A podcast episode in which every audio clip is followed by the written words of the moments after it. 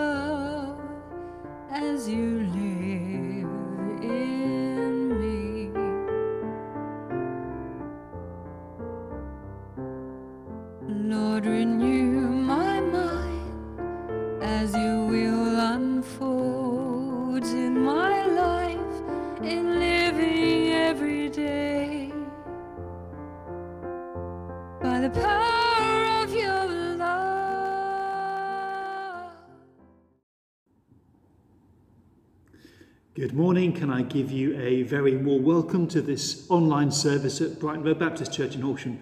My name is Tim Carter. Uh, I'm going to be leading the service. My colleague Michael Hogg will be sharing God's word with us later on, and we're going to be hearing from one of our church members, Kirsty, as she shares her story. As we worship, can I invite you to come to the God who knows us, to the God who created our being, to the God who knows our frailty, to the God who loves us and cherishes us beyond measure. Come, just as you are, and worship God this morning. We're going to use the hymn, All creatures of our God and King, lift up your voice and let us sing.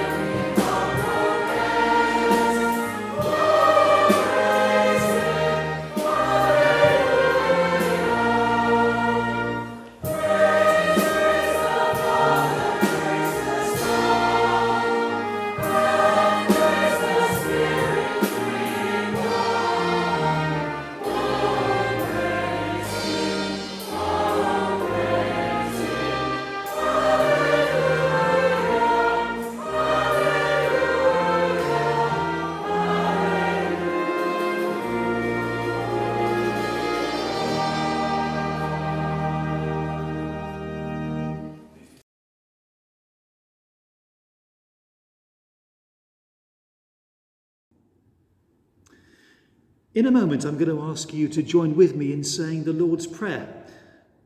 But I'd like you to think for a bit about the people that you're praying with when you say, Our Father. When you say, Our Father, who do you think of? Are you praying this with and for your family, the church, your community? Think hard about it because as the prayer unfolds, it has a lot to say about how we treat each other. It begins, of course, by focusing on God, not on ourselves. Thy kingdom come, thy will be done. Challenges my innate selfishness. It's not all about me and my little empire, it's about God and his kingdom. But then when you get to that bit about give us this day our daily bread, who are you praying with for that? Are there people who will only get what they need today if you share what you have with them? Is God calling you to be part of the answer to their prayer as they pray the Lord's Prayer? And what about that bit about forgive us our trespasses as we forgive those who trespass against us?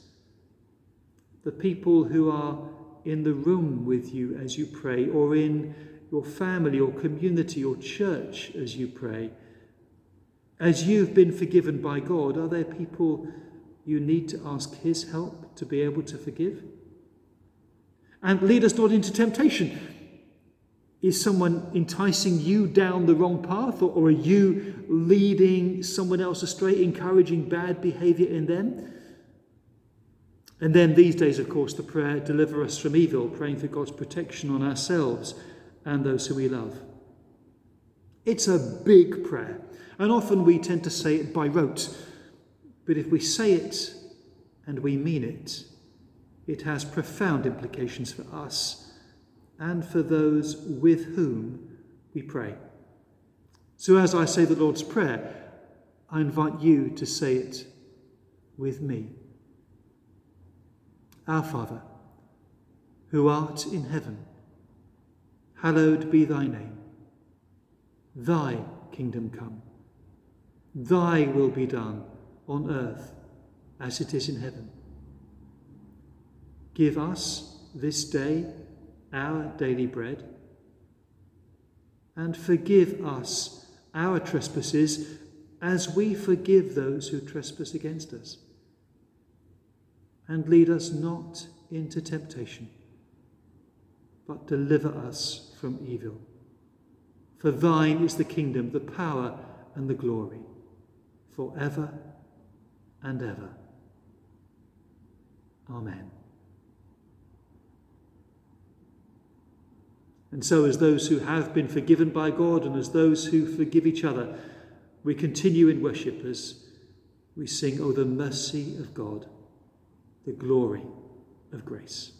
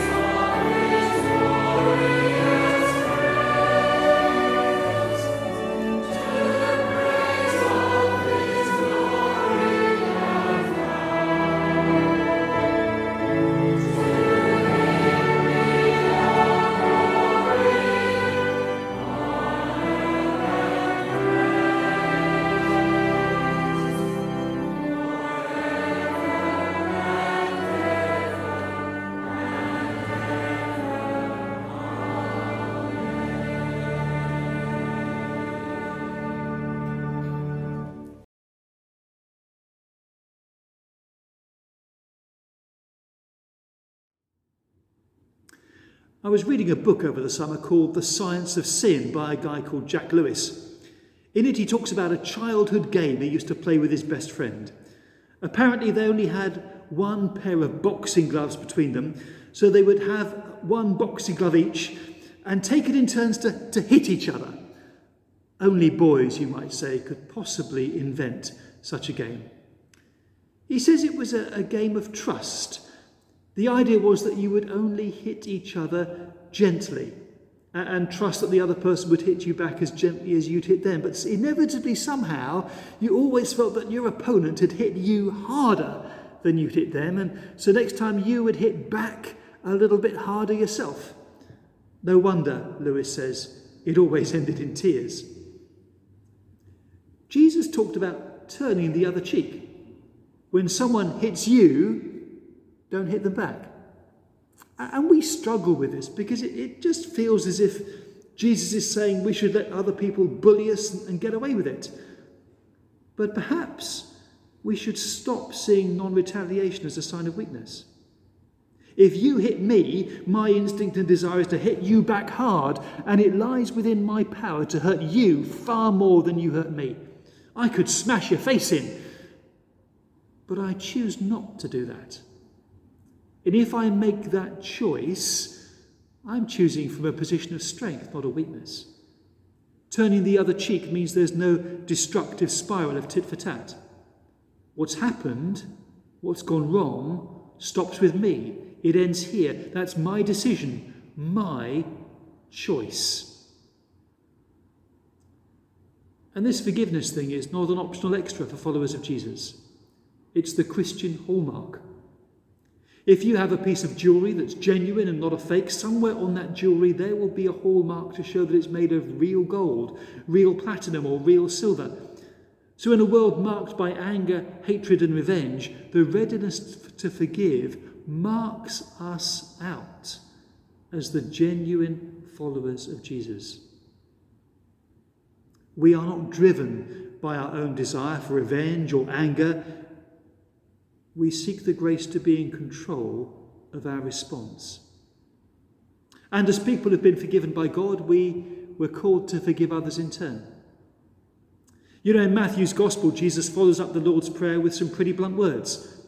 If you forgive others for the wrongs they do to you, your Father in heaven will forgive you.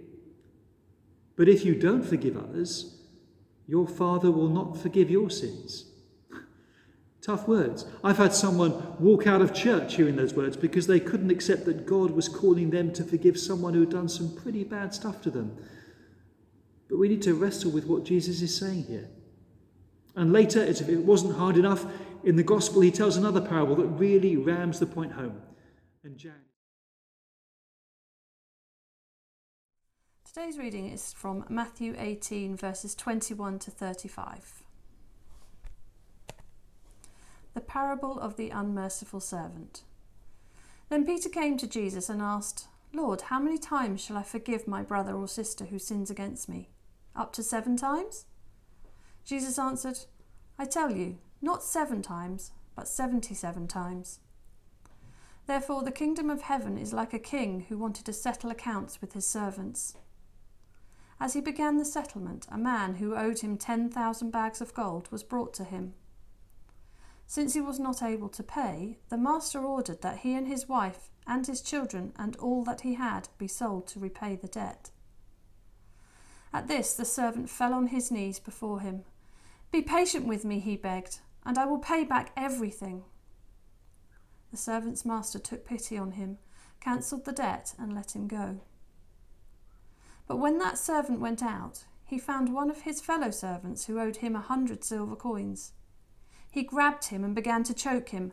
Pay me back what you owe me, he demanded.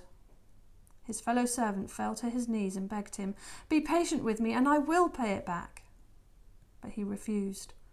Instead, he went off and had the man thrown into prison until, he could pay the debt. When the other servants saw what had happened, they were outraged and went and told their master everything that had happened. Then the master called the servant in.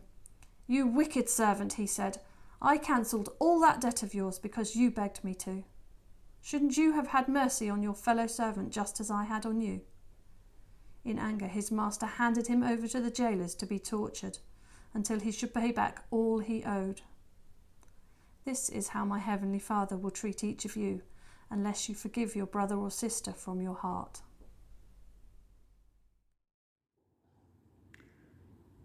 I'm sure I'm not the only one to listen to that parable with a, with a sinking heart. We find forgiveness so difficult. And it seems unreasonable of God to require us to do that. And, and yet, remember Jesus on the cross praying, Father, forgive them. They don't know what they're doing as people crucified him. So God calls us to forgive sometimes what seems impossible, and yet He calls us as someone who has suffered torture, betrayal, bereavement, violence himself. He, he knows the cost of forgiveness. And one of the reasons why I think he puts such an emphasis on that is that, that sin is so destructive. If someone wrongs me, what they've done to me has the capacity to fill me with hurt and anger and, and hatred and a desire for revenge. And it becomes like a, a destructive disease that's passed from one person to another. You infect me, and I don't just get my own back on you, but I infect everybody else around me as well. It's because it spreads so easily that, that we need a saviour. Someone who is different someone who breaks the cycle of, of anger and hatred and hurt and pain and revenge and brings his forgiveness. And we look at Jesus, and he is so unlike us. We are, we are naturally so unforgiving, we are naturally so sinful, we naturally need his grace so much. And yet, as we think about the way in which we need a Saviour,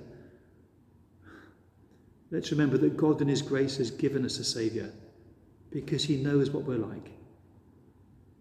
Let's reflect on our need of God's grace as we listen to the song, God of the moon and stars. Whoever you are, whatever's happened to you, however you feel, this is your God.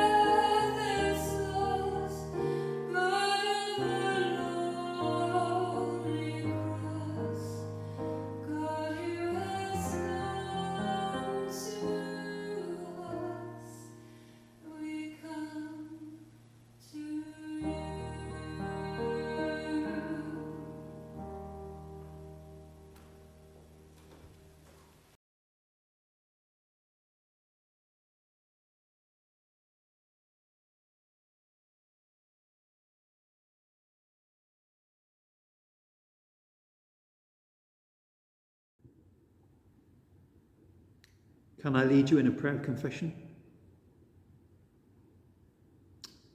Lord, I come to you in my pain. I come to you in the anger I have against those who have wronged me, who've treated me so badly. I come to you in deep sorrow for the ways in which I have wounded and hurt those who are closest to me. I come to you in my helplessness because at times I, I I don't understand why I say and do the things that I do. In the quietness, Lord, hold me. Heal me. Forgive me. Help me. Save me.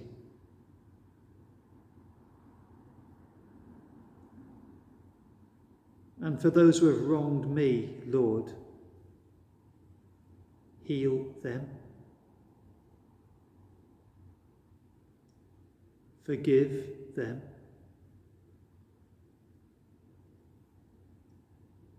Help them.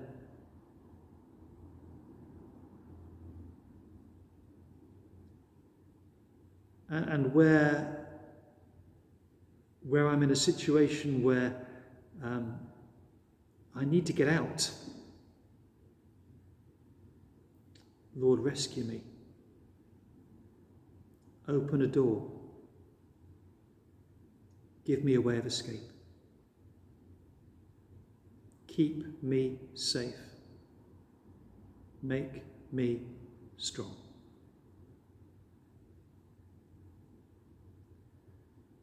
And Lord, I want to pray for those who are determined not to forgive, no matter what, and to end up being prisoners of the past. Pray for those who don't know how to forgive because they've never been forgiven.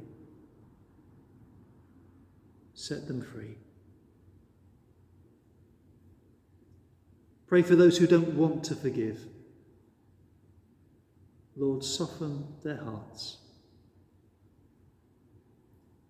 God of forgiveness, bring release into the lives of those bound by hurt and pain and anger, we pray.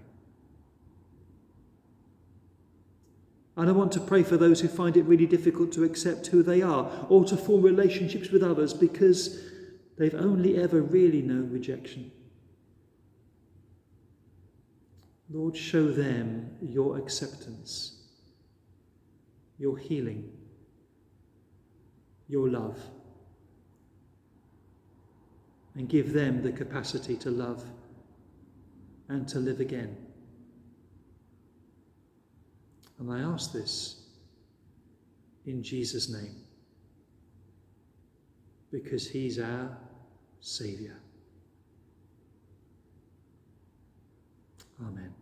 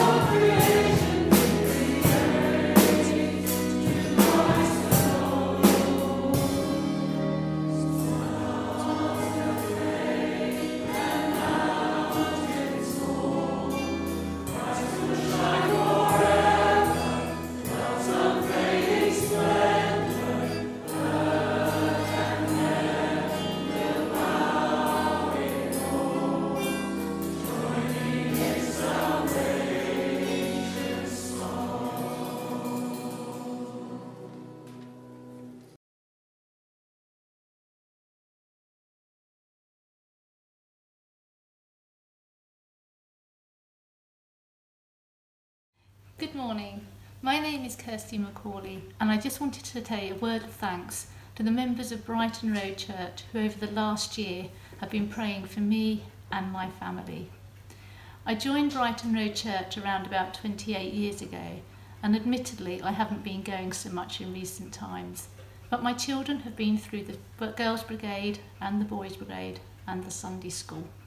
And one of the things I've loved about Brighton Road is that every time I came back, I was always made to feel very welcome, and it's like coming back into the fold of a family. In August of last year, I felt this calling to come back to church and I can't really explain why. I thought at the time it might have been the fact that I'd lost my dad in June, and despite him being 85 years of age and having Parkinson's, his death had hit me a little harder than I expected it to. In May, I was 50 years of age, and I had decided that I would have a medical if it was possible. A letter came through from Blue Crest, and it was a good deal I thought that everything would be fine as I had no current health issues. On the 9th of August, I had the medical, and on the 11th of August, I attended Brighton Road Church and had the usual warm welcome. On the 13th of August, though, life suddenly took a turn. I had a phone call from the medical to say that there was something seriously wrong with my bloods and I needed to see my GP urgently. I fortunately got an appointment for that afternoon On reading my results, he said I needed a blood transfusion. We worked out some dates and realised that possibly in June, just after my father had died, I had had a massive bleed. So for two months, I'd been walking around with seriously depleted iron, still no symptoms apart from a little breathlessness when walking up hills. I went into East Surrey, had my blood transfusion, and due to the extent of the anemia, tests were to follow.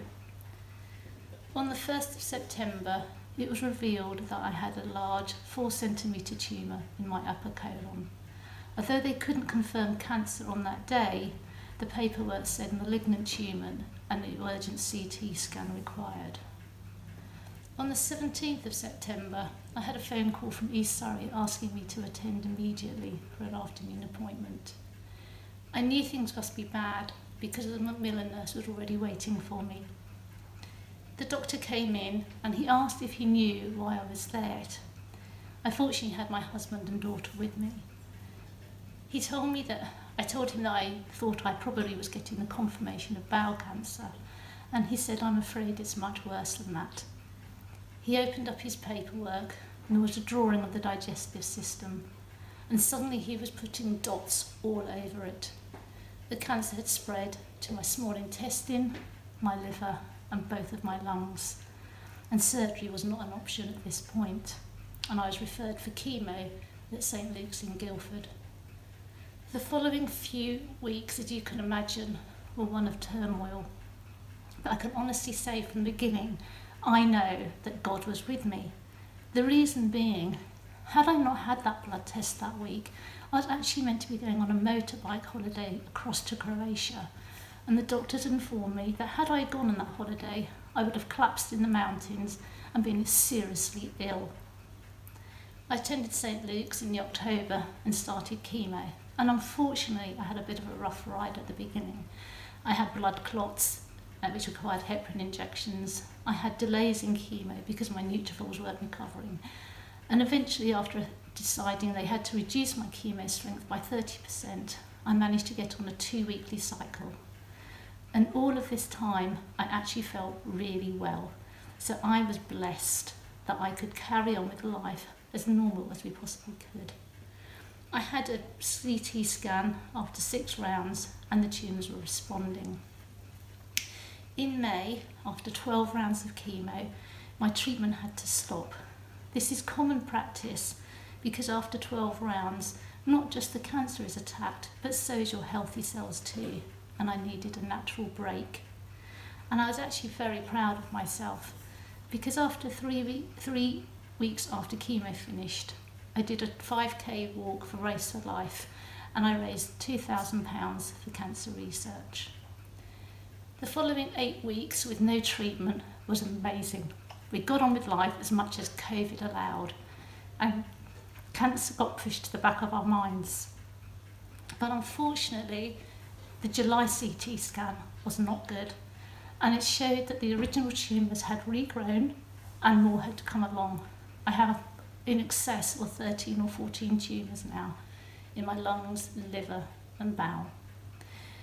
Yes, the family hit hard. We sank a bit, and it was tough. It was almost like being re diagnosed all over again. But I've managed to pick myself up, and uh, all of this time I have changed my diet. I'm on multivitamins, doing what I can to beat this cancer. Well, keep it in control, actually, it's not beatable. We went away for a few days, and to be honest with you, I hadn't cried. But on entering Canterbury Cathedral, I had the biggest breakdown. But it felt brilliant. I felt God was wrapping his arms around me, and it was the safest place to be. And I felt, yes, I'm ready to carry on this battle. So, I'm now on chemo again, and I've just had my second dose, and so far it's going well. Each morning I like to meditate, and I listen on YouTube to things like God's healing words. But this week I hit the wrong button, and I ended up listening to an American inspirational talk, which admittedly was a little broken at times due to the Moonpig adverts. But there was a line in that that said, While God puts breath in your body, your work is not done, and He will use you to help others. It has been the words I needed to hear because I would like to take my journey, my ride with cancer, and I want to help people learn that you can get on with your life. Yes, it will never be the same. We will always be living in the three month block always overshadowed by scan anxiety, the next results. But you live for the moment.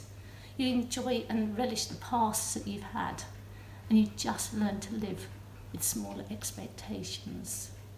So I just want to say thank you again to everybody in Brighton Road for the cards, the messages of support, and the prayers, and please keep them up. Thank you.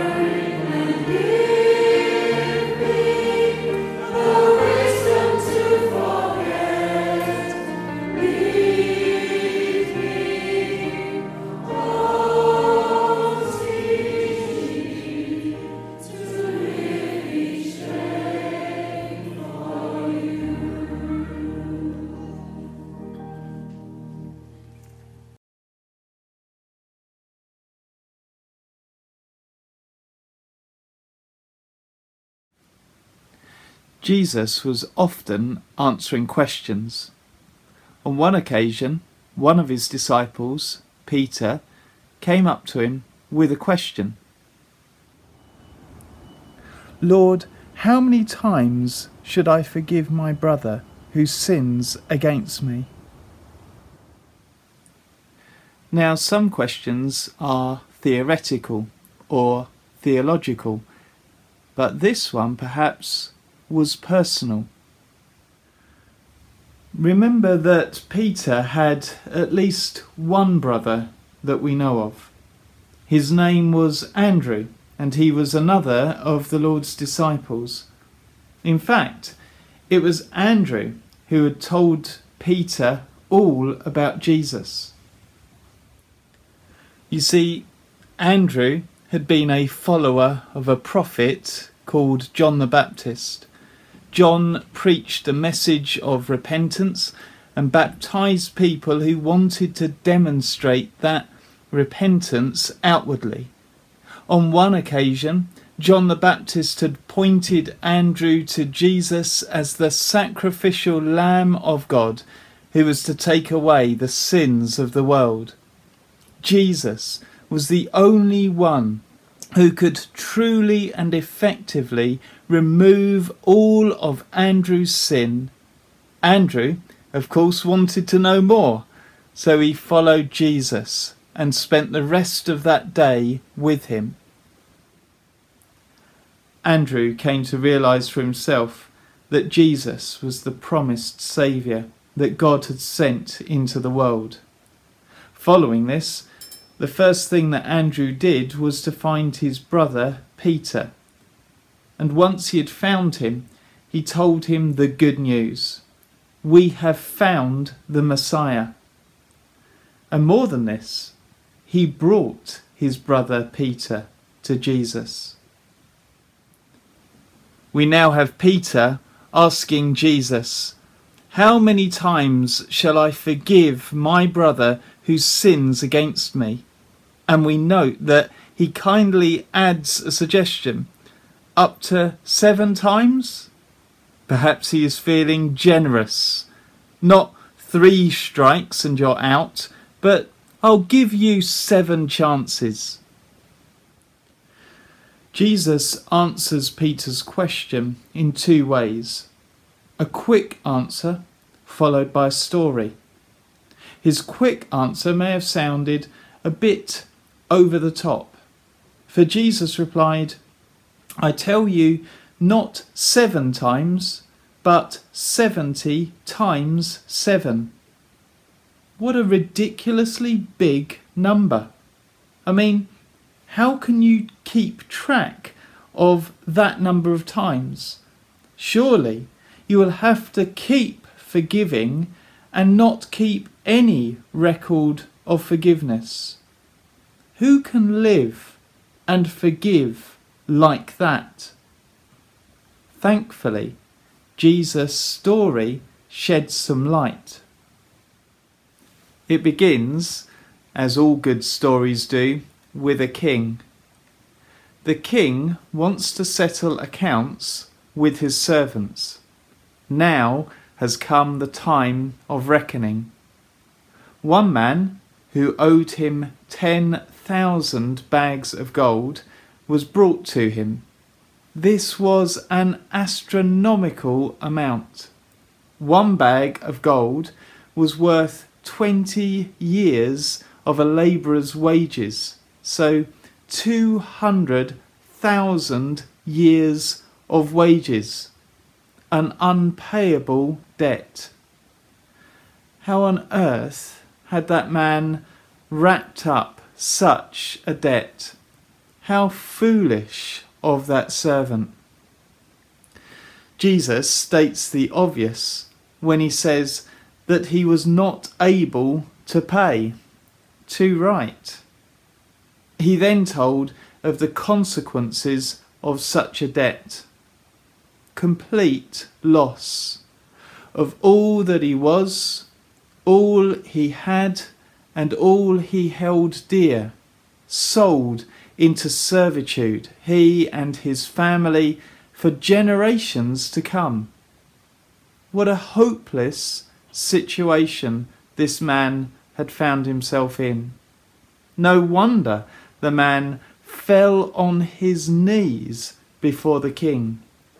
He begged the king, Be patient with me, and I will pay back everything. What nonsense. He couldn't pay the debt.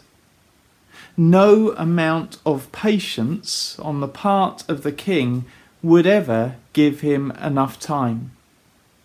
You've got to admire his boldness, though, or perhaps his desperation as he realized his predicament. But still, he was deluded.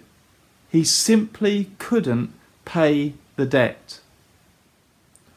But then Jesus tells us that the king took pity on him, cancelled the debt, and let him go. You can imagine the shock as Jesus said this. What kind of a king would do this?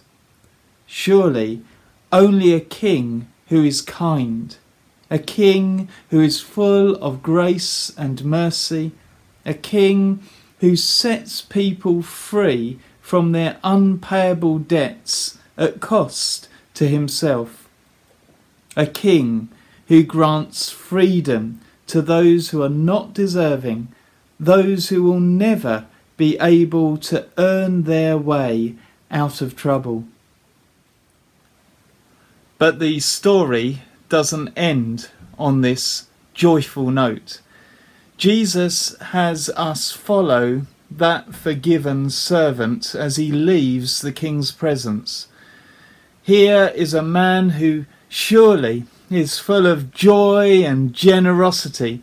After all, he has had his great debt cancelled and now lives freely.